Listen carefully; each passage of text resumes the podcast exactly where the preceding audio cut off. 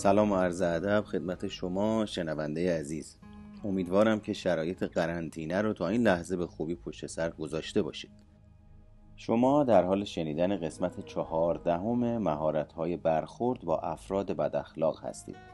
تا این قسمت راجع به مهارت های غلبه بر درماندگی مهار جر و بحث از طریق شوخی همدلی با افرادی که مشکل دارند پایان دادن سریع به گله و شکایت کنار کشیدن محترمانه از جر و بحث خواندن دست طرف مقابل چسباندن زبان به سقف دهن حرف زدن وقتی آدم نمی‌دونه چی باید بگه پیدا کردن راه حل به جای عیب جویی و موضوعات دیگه ای که اگر پادکست های قبلی رو گوش داده باشید حتما در جریانش هستید. برای شروع این پادکست من از شما یک سوال دارم. فرض کنیم شما تمام تکنیک ها رو به کار گرفتید. اما برای شما کارایی نداشت. چطور یک همچین چیزی ممکنه؟ من و شما اصول رو رعایت بکنیم قواعد رو رعایت بکنیم تکنیک ها رو به کار بگیریم اما نتیجه لازم و دلخواهمون رو نداشته باشیم. این موقعیتیه که تا به حال راجع صحبت نکردیم و توی این بخش راجع به اون صحبت می‌کنیم. وقتی من و شما از تمام آنچه که یاد گرفتیم که می‌تونیم اسمشو بذاریم دانش تجربه بینش تکنیک اصول قواعد و و و استفاده می‌کنیم. می‌تونیم بگیم سهم خودمون رو در اصلاح کردن رفتار خودمون و اثری که بر جای می‌ذاریم انجام دادیم. زمانی که من و شما طبق یک الگویی طبق یک دانشی کار انجام میدیم مشورت می‌کنیم خودمون رو بروز می‌کنیم افکارمون رو بروز می‌کنیم عملکردمون رو اصلاح می‌کنیم اما نتیجه مثمر ثمر نداریم. وقت اینه که نگاه بکنیم ببینیم بیرون از من و شما چه اتفاقی میافته. ما در این قسمت راجع به روابط صحبت می‌کنیم.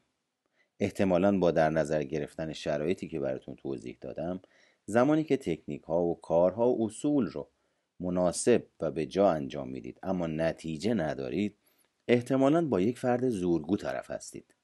کسی که عمدن روی مردم رو زمین میندازه. دوری کردن از آدم های زورگو که عمدن مردم رو اذیت می‌کنن بهترین خط مشی ما توی زندگیه. به این جمله اصیل توجه کن. از افراد عصبانی و تندخو بپرهیز مبادا تو نیز همچون آنان شوی و فطرت خود را به خطر بیاندازی. البته در واقعیت همیشه چنین چیزی پیش نمیاد. اگر در محیط زندگی یا کار با کسی مواجه شدی که دانسته به پرخاشگری متوسل میشه و تو رو آزار میده این قسمت مخصوص توه. روش هایی که تا این مرحله آورده شده برای بیشتر مردم کارایی داره. به اعتقاد من 90 درصد رفتارهای خشونت آمیز بستگی به موقعیت داره و ناشی از رویدادیه که فرد رو ناراحت و مغموم کرده. اگر شما ماهرانه و احساسی با این گونه افراد برخورد کنی می‌تونی قضیه رو با صلح و صفا حل و فصل کنی. ده درصد بقیه رفتارهای نابهنجار هم عمدی هستند که لازمه در برابر چنین افرادی رفتار به خصوصی رو در پیش بگیریم. چون اونها اغلب غیر منطقی عمل می‌کنن و کاری به دلیل و برهان ماجرا ندارن. حالا به سوال بعدی توجه کن. از کجا می‌فهمی یک نفر معمولا همیشه فاقد درایته یا صرفا ناراحتی باعث شده که بی منطق بشه؟ اجازه بدید سوالم رو جور دیگه این مطرح کنم. تفاوت بین آدمی که همیشه عادت داره به پرخاشگری و آدمی که تحت یک شرایط خاص قرار گرفته و در این لحظه رفتار پرخاشگری رو به نمایش می‌ذاره چطور مشخص کنیم؟ پیشنهاد می‌کنم چند لحظه به جواب این سوال فکر کنی.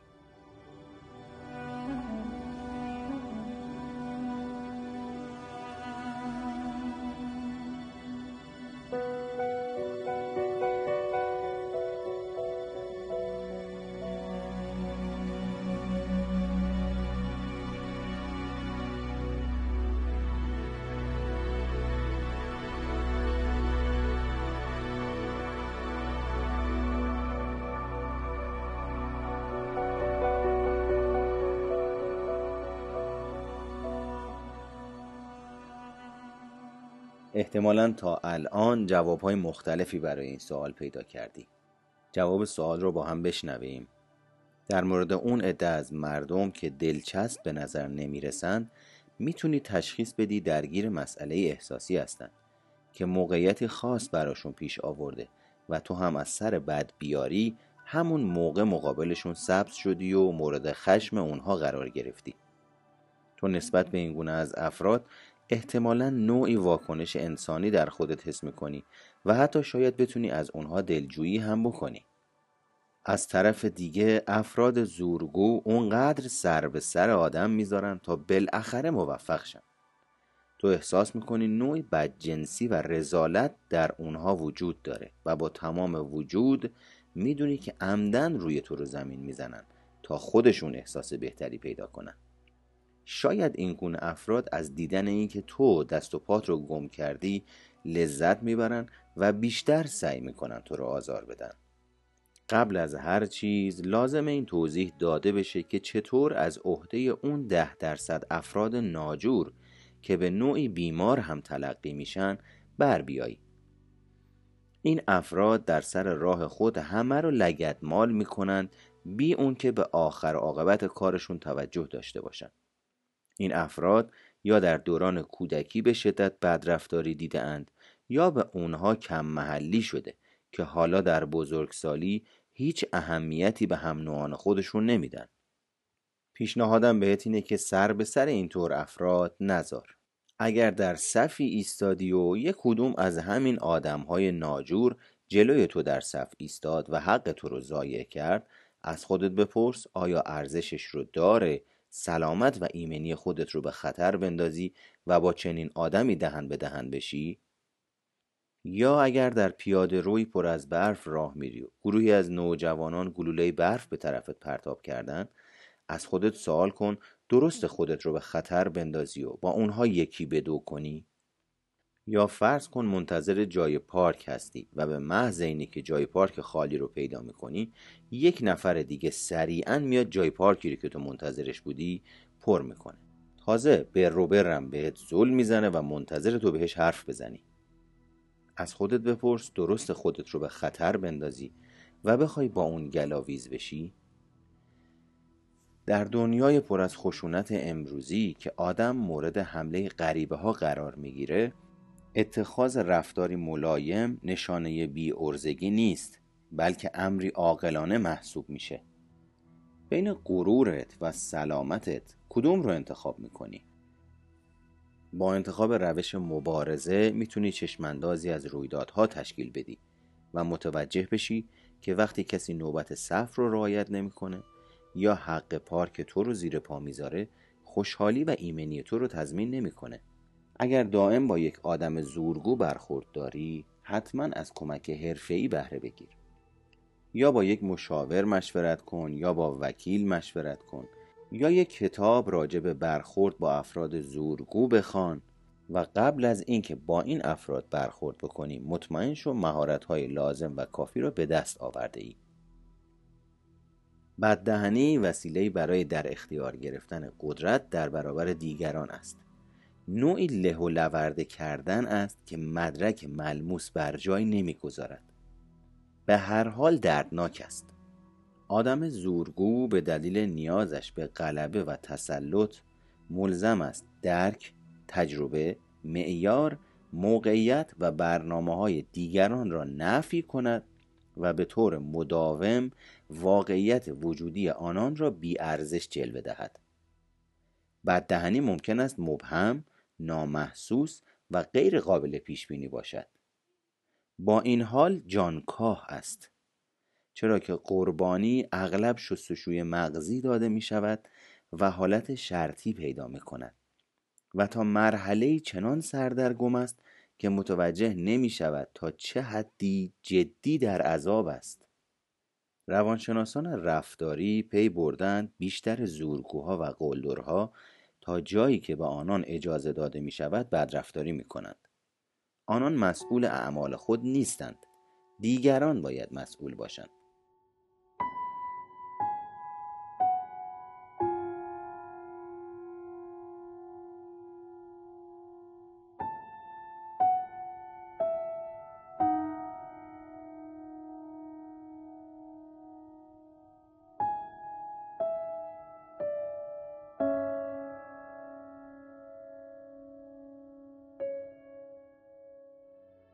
چطور می‌تونی کاری بکنی که زورگو مسئولیت اعمالش رو به گردن بگیره؟ از کلمه تو استفاده کن. بیشتر کارشناسان امور روانپزشکی بر اهمیت استفاده از کلمه من تاکید دارند. وقتی میخوایی احساساتت را ابراز کنی می‌توانی بگویی من هیچ خوشم نمیآید. با این لحن حرف بزنی. یا خیلی حالم گرفته شد که قرار ملاقاتت رو فراموش کردی. در وضعیت معمولی مناسب است که خودت را مسئول احساسات خودت بدانی. نه اینکه دیگران را بابت احساس خودت سرزنش کنی. متاسفانه استفاده از کلمه من برای قلدرها کارایی ندارد. اگر تو بگویی از رفتارت خوشم نیامد این جواب دندان شکن را میشنوی که این مشکل توه. در واقع منظورشان این است که اگر از این طرز حرف زدن خوشت نمیاد می‌تونی گوش ندی و بعد هم یک سری کلمات پرخاشگرانه ردیف می‌کنند تا تو عقب نشینی کنی و بگویی نمی‌خواهد یک قرار ملاقات را اینقدر بزرگ کنی. در عوض اگر از کلمه تو استفاده کنی آنان جوابگوی عمل خود می‌شوند. مثلا بگو تو باید محترمانه با من صحبت کنی.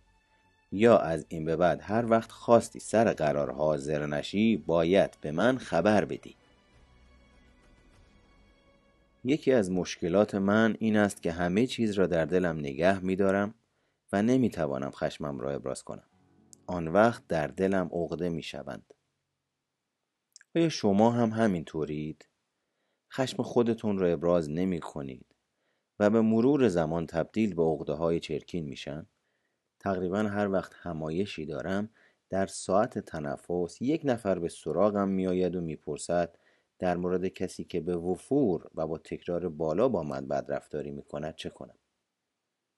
من دلم خیلی برای این افراد با توجه و با وجدان میسوزد چرا که آنها از روی ساده دلی نهایت سعی خود را می کنند و با این حال فردی بیوجدان و نادان از آنها سوء استفاده و لگد مالشان می کند.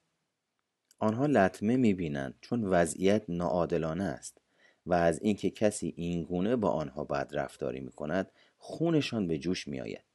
این افراد معمولا اعتقاد دارند اگر به حد کافی سعی خود را بکنند صداقت و مهربانی و قصد کمک کردنشان تشخیص داده می شود و پاداش آن را می گیرند.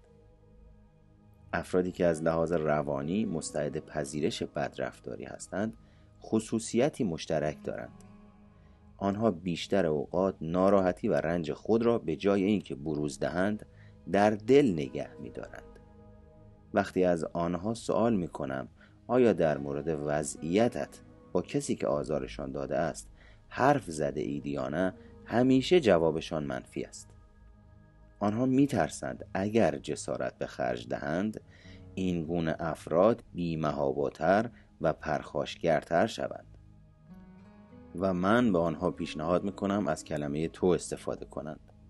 ممکن است در آغاز اشتباه به نظر بیاید اما تنها راهی است که باعث جلب توجه آدم قلدر می شود به این ترتیب به جای اینکه آنها احساس تقصیر کنند و کوتاه بیایند باعث می شود مسئولیت به سوی کسی برگردد که استحقاقش را دارد یعنی به سوی آدم قلدر. لازم است هر گونه آه و ناله ای که صد راه می شود تغییر کند. مثلا یک خروار کار دارم که باید انجام بدم. امکان نداره بتونم تمومش کنم. این جمله باعث میشه فرد زورگو بگه خب بیشتر بمون تا بتونی اونا رو تموم کنی. پس بهتر است بگویی کارهایم بیشتر از اونیه که امروز تموم بشه. کدومش برای تو توی اولویته و کدوم رو برای فردا بذاریم؟ به جای اینکه جمله‌ای بگویی که ضعف تو را نشان دهد مثلا به نظرم منصفانه نبود که فلانی ارتقای مقام بگیرد که در این صورت ممکن است از آدم زورگو جوابی با این مضمون بشنوی. کی گفته زندگی منصفانه است؟ بهتر است بگویی تو قول ارتقای مقام رو به من داده بودی و لازمه به این تعهدت عمل کنی. به جای اینکه بگویی گمان نمی کنم درست باشه تو نهار خوردنت رو اینقدر طول بدی و انتظار داشته باشی من به جای تو کار کنم بگو لازم است به موقع سر کارت برگردی. پس تو باید سر ساعت یک اینجا باشی. و اما تنفر. تنفر امری است نابهنجار. تنفر هم مانند سلول های سرطانی همچون خوره به جان آدم میافتد و شخصیت آدم را می‌خورد. حتی همبستگی اساسی را از بین می‌برد. نفرت داشتن از کسی که آدم را اذیت می کند دردی را دوا نمی کند همچنان که لیلی تاملین گفته است وقتی در مسابقه موش دوانی شرکت کنی حتی اگر برنده هم شوی باز یک موش صحرایی هستی. مسئولیت سلامت و شادمانی و آرامش ذهنی خودت را به عهده بگیر و نگذار به مسابقه موش دوانی کشیده شوی. با خودت سبک و سنگین کن که آیا درست است با کسی که تو را ناراحت می کند درگیر شوی یا اساسا به صلاح نیست؟ دوست من مسئول بازرسی گروهی شد که سرپرست آن فردی تندخو بود. او مورد احترام بیشتر کارمندان ارشد بود و سرمشق صداقت و بزرگواری. اما آن مرد بدزاد دائم کارمندانش را سرزنش می‌کرد و به آنها ناسزا می‌گفت. دوستم مجبور بود چند هفته با آن مرد دیو صفت کار کند و می‌دانست باید تصمیم بگیرد بددهنی آن مرد را بپذیرد یا نه.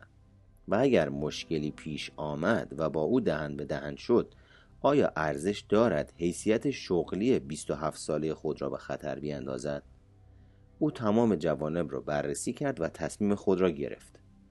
روز موعود برای ارائه اطلاعات فرا رسید. دوستم وارد اتاق افسر ارشد شد و خودش را معرفی کرد. نمودارش را سر جای خودش گذاشت و شروع به صحبت کرد. هنوز اولین مطلب خود را تکمیل نکرده بود که افسر مزبور با حالتی خسمانه حرف او را قطع کرد و رگبار انتظارهای آتشین را بر سر او ریخت. او کمی از تخته فاصله گرفت رو به افسر کرد و قاطعانه گفت قربان اگر در مورد این بازرسی سوال یا نظریه ای سازنده دارید با روی باز آن را میپذیرم.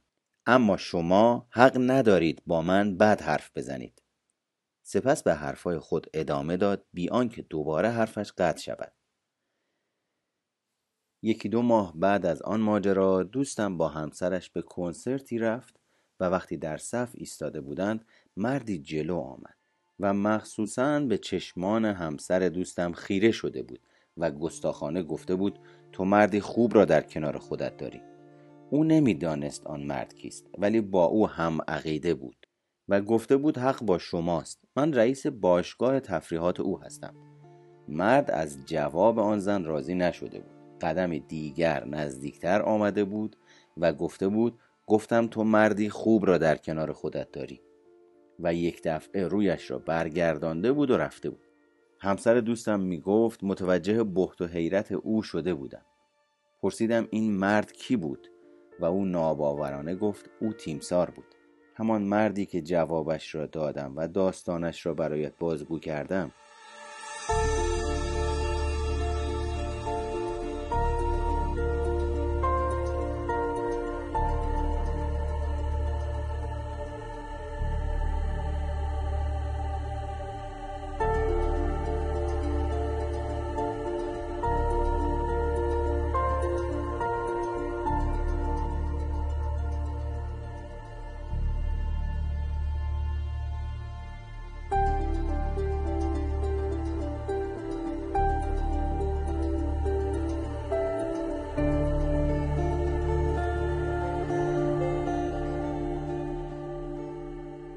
فرد قلدر آنقدر مردم را لای منگنه می‌گذارد تا بالاخره به خصوصیات آنها پی ببرد. قلدرها مردم را امتحان می‌کنند تا بفهمند آنها دارای چه شخصیتی هستند. از نظر فرد قلدر سکوت علامت رضاست. این مسئله که اگر یک سیلی خوردی آن طرف صورتت را برگردان به این امید که آدم بددهن بالاخره شعور پیدا کند و متوجه خطای خود بشود. و معذرت بخواهد و با تو محترمانه رفتار کند صرفا ساده لوحی است. گاهی شرکت کنندگان از من می‌پرسند و گله می‌کنند که قدرت ندارند وضعیتی غیر منصفانه را تغییر دهند. چون مثلا کسی که به آنها زور می‌گوید اختیاردار شغل آنها است و اعتراض به قیمت از دست دادن کارشان تمام می شود در این موارد ماجرای یک منشی را تعریف می‌کنم. در اولین روز کاری رئیس او عصبانی وارد دفتر منشی می شود و بابت مسئله پیش پا افتاده سر او داد می زند. او خود را جمع و جور می کند جلوی رئیسش می ایستد انگشت اشارهش را به سوی او می گیرد و راه خروج را نشان می دهد و می گوید هیچ کس حق ندارد با من اینطوری صحبت کند آن منشی می گفت رئیسش با حالتی تسلیم اتاق را ترک کرده بود و مدت 25 سال است که محترمانه با او رفتار می کند.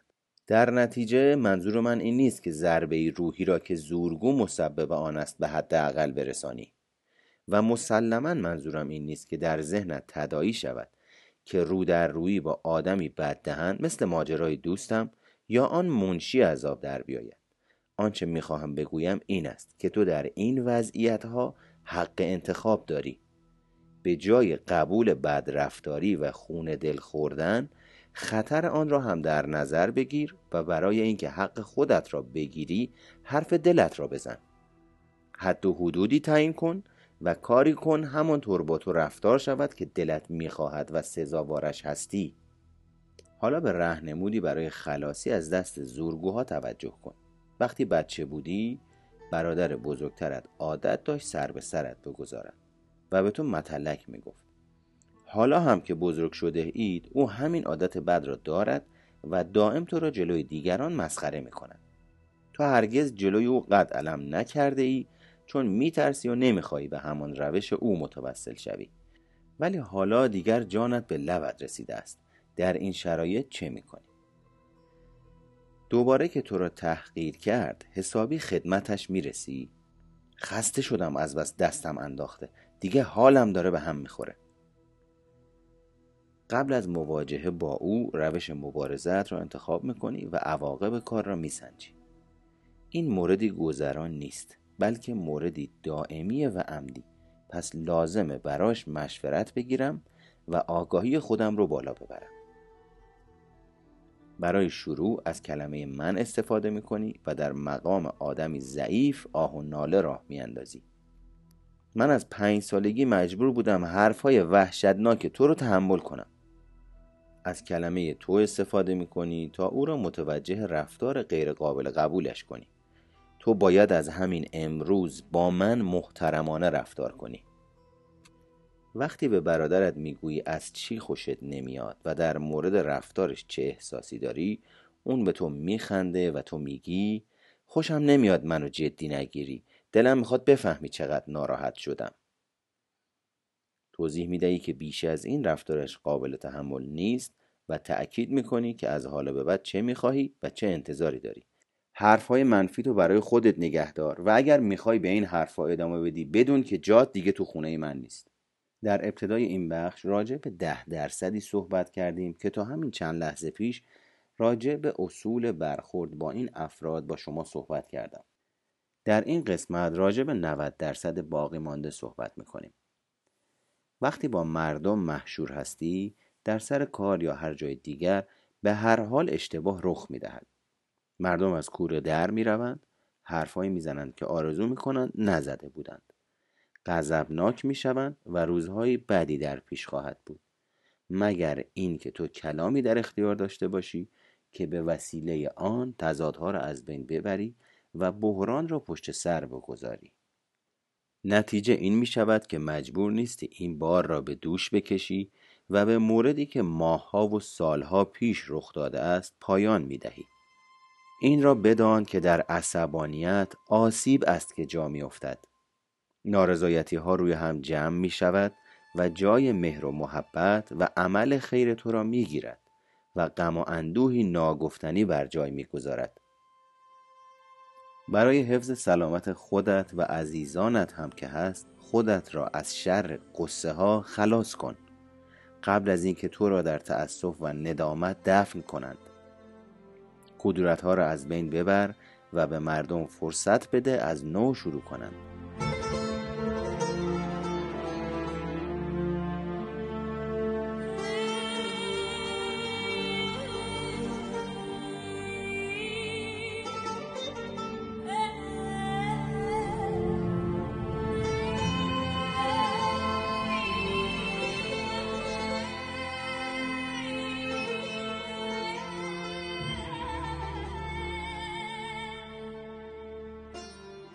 آیا توی زندگیت کسی رو میشناختی که خیلی به هم نزدیک بوده باشین و یک دفعه از هم جدا شده باشین؟ آیا قسم خوردی هرگز از اون عذرخواهی نکنی چون اون مقصر بوده؟ آیا غرور احمقانه باعث شده دوباره به سراغ اون نری؟ آیا شده با تردید گوشیت رو برداری تا به اون زنگ بزنی و یک دفعه پشیمون شده باشی و گوشی رو سر جاش گذاشته باشی؟ آیا هنوز اون رو نبخشیدی؟ و بار منفی عاطفی رو که با اون تجربه کردی همچنان با خودت حمل می‌کنی؟ از کینتوزی دست بردار. غرور پیشرو تباهی است و خودخواهی پیشرو سقوط. صادق باش. هنوز جایی در قلبت هست که فکر کنی ممکن است روزی جبران چیزی را کنی. اگر این فرصت را از دست بدهی چه؟ اگر در این اسنا برای تو یا آن فرد اتفاق افتاد چه؟ زمانی که تو دیگر فرصت جبران نداشته باشی. سعی کن دوستیت را مرمت کنی. فلسفه این کار این است. برای ارتباطاتت ارزش قائل باش و برای مرمت آنچه فرو پاشیده پیش قدم شو و منتظر فردا نباش. به آینده امید نبند که بیاید و شما را به هم پیوند دهد. آخرین جمله که هنری دیوید بر زبان آورد این بود. بدون پشیمانی و تأسف این دنیا را ترک می‌کنم. آیا تو هم می‌توانی همین را بگویی؟ اگر برداشتی غلط باعث جدایی شده است گذشته ها را ول کن و به دنبال راه چاره باش. همانطور باش که دلت می‌خواهد باشی. اگر مشکلی هست متعلق به خودت است. اگر خیال می‌کنی ممکن است روزی کسی بابت آن کاری کند یادت باشد آن کس خودت هستی. حتما داری فکر می‌کنی اما اون بود که اول شروع کرد. از خودت بپرس دوست داری دوستی یا آبروی خودت رو حفظ کنی؟ یادت باشد قانون چشم در برابر چشم باعث می شود همه کور شوند. غرورت را زیر پا بگذار. بدخلقیت مردم را به دردسر می اندازد غرورت هم همینطور. شکل گرفتن خصایص نهایی ما در اختیار خود ماست. بهتر از سعی کنی به جای اینکه کینه توز باشی منطق پیشه کنی و معنوی باشی. بگو بهتر است حتی وارد جزئیات نشویم که چه شد و چرا. صرفا می‌خواهم خواهر برادر یا دوست باشیم. می شود از نو شروع کنیم؟ شرکت کننده به من گفت که چطور این ایده کمکش کرده با دو خواهرش که مدت ده سال بوده با هم حرف نمی زدند آشتی کنند. این ماجرای آشناست. پدر و مادر ما وسیعت نامه بر جا نگذاشتند. دو خواهر بزرگترم بنای دعوا را گذاشتند که چه کسی باید وسیع شود و چه کسی چه چیزی به ارث ببرد. من نمی‌خواستم وارد این ماجرا شوم. اما آنها اعلام کردند که می‌خواهند خانه پدریم را بفروشند. دلم نمی آمد این کار را بکنند. چون پدر و مادرم مدت چهل سال در آنجا زندگی کرده بودند. بالاخره وکیل گرفتم تا از منافع هم حمایت کند. دو سال ناگوار گذشت تا املاک تقسیم شد و ما فقط از طریق وکلا با هم صحبت می کردیم. او ادامه داد وقتی تعریف کردی که چطور پیش قدم شویم و غرور خود را زیر پا بگذاریم فکر کردم هر سه ما داریم خطر می‌کنیم. متوجه شدم این مسئله پیش پا افتاده تر از آن است که این همه مدت کش بیاید. همان شب بعد از جلسه شما به خواهرانم زنگ زدم و یادم میآید که فقط می‌گفتم گوشی را نگذارند. بعد از آنان خواستم که گذشته را فراموش کنند و دوباره به شکل خانواده دور هم جمع شویم. از صدق سر حرفای شما ما پیوندی را که سالها بود قطع کرده بودیم دوباره جفت و جور کردیم. هیچ رابطه ای را با دریغ و افسوس حفظ نکن. تازگی ها با یکی از اقوام یا دوستان صمیمیت حرف زده ای یا شاید به قدری سرتان شلوغ بوده که وقت نکرده اید سری به هم بزنید یا ناهار و شامی با هم بخورید.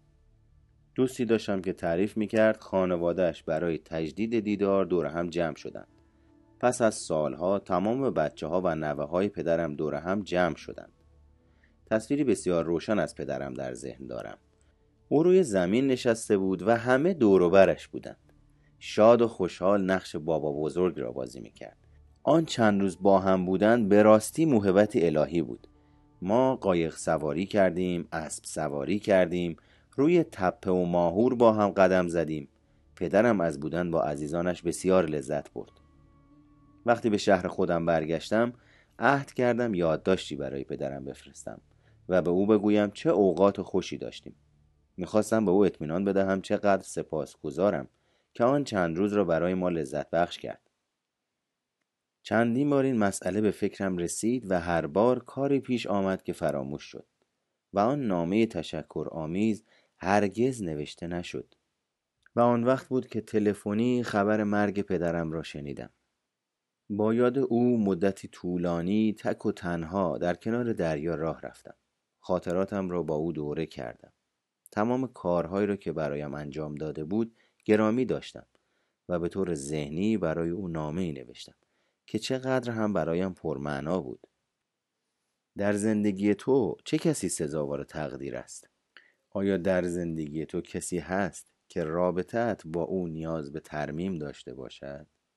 یادت باشد صلح و آشتی نهایتا باید از عمق شروع شود و از خود شما مسامحه نکن. فقط پنج دقیقه وقت صرف کن گوشی را بردار و با او ارتباط برقرار کن.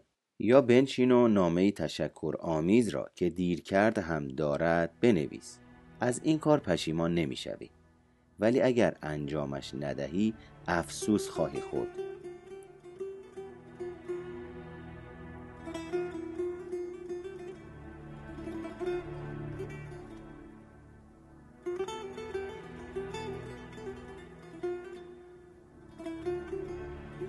دوست عزیز ارجمند من این قسمت هم به پایان رسید. در واقع چند قسمت بیشتر تا پایان این سری از آموزش ها باقی نمونده. من تمام تلاش خودم رو کردم تا توی مشخصا این پادکست اثر لازم رو به وجود بیارم تا باعث بشه اگر بتونم انگیزه و اشتیاق رو درون شما بیدار بکنم که اگر خدایی نکرده رابطه ناکاملی دارید حرف نزده ای دارید دلخوری در روابطتون وجود داره با استفاده از این آموزه ها انگیزه درون شما بیدار بشه اشتیاقی درون شما بیدار بشه تا این رابطه را از ناکاملی به سمت کمال حرکت بدید. و امیدوارم که شما شروع کننده این ماجرا باشید. در واقع شما پایان دهنده این ماجرا باشید و شروع کننده بخش جدیدی از رابطتون با اون فردی که باهاش به مشکل خوردید من محمد مهرگان هستم و خوشحالم که این فرصت رو دارم تا بتونم برای شما صحبت بکنم. امیدوارم پادکست های بعدی رو هم گوش بدید و پیگیرشون باشید. و همچنان اگر نقدی هست اگر پیشنهادی دارید و اگر مسئله ای می‌بینید یا کمبودی توی این پادکست ها وجود داره از طریق لینک موجود در بیو یا شماره تلفنی که اونجا هست می‌تونید پیامتون رو به من برسونید. ممنونم از شما. موفق و پیروز باشید.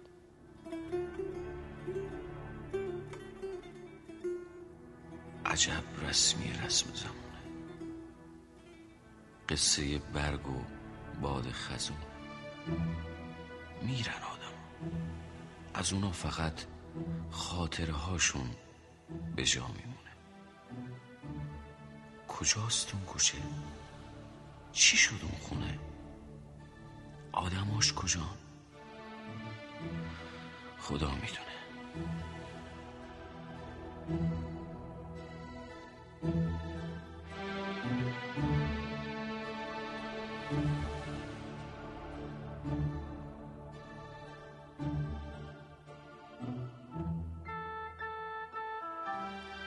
بوته یاس بابا جون هنوز گوشه باغچه توی گلدونه.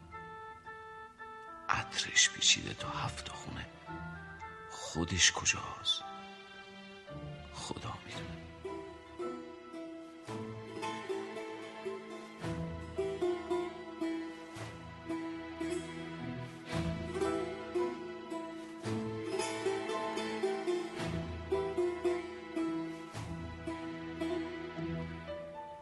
تسبی و مهر بیبی جون هنوز گوشه تاخچه توی ایوونه.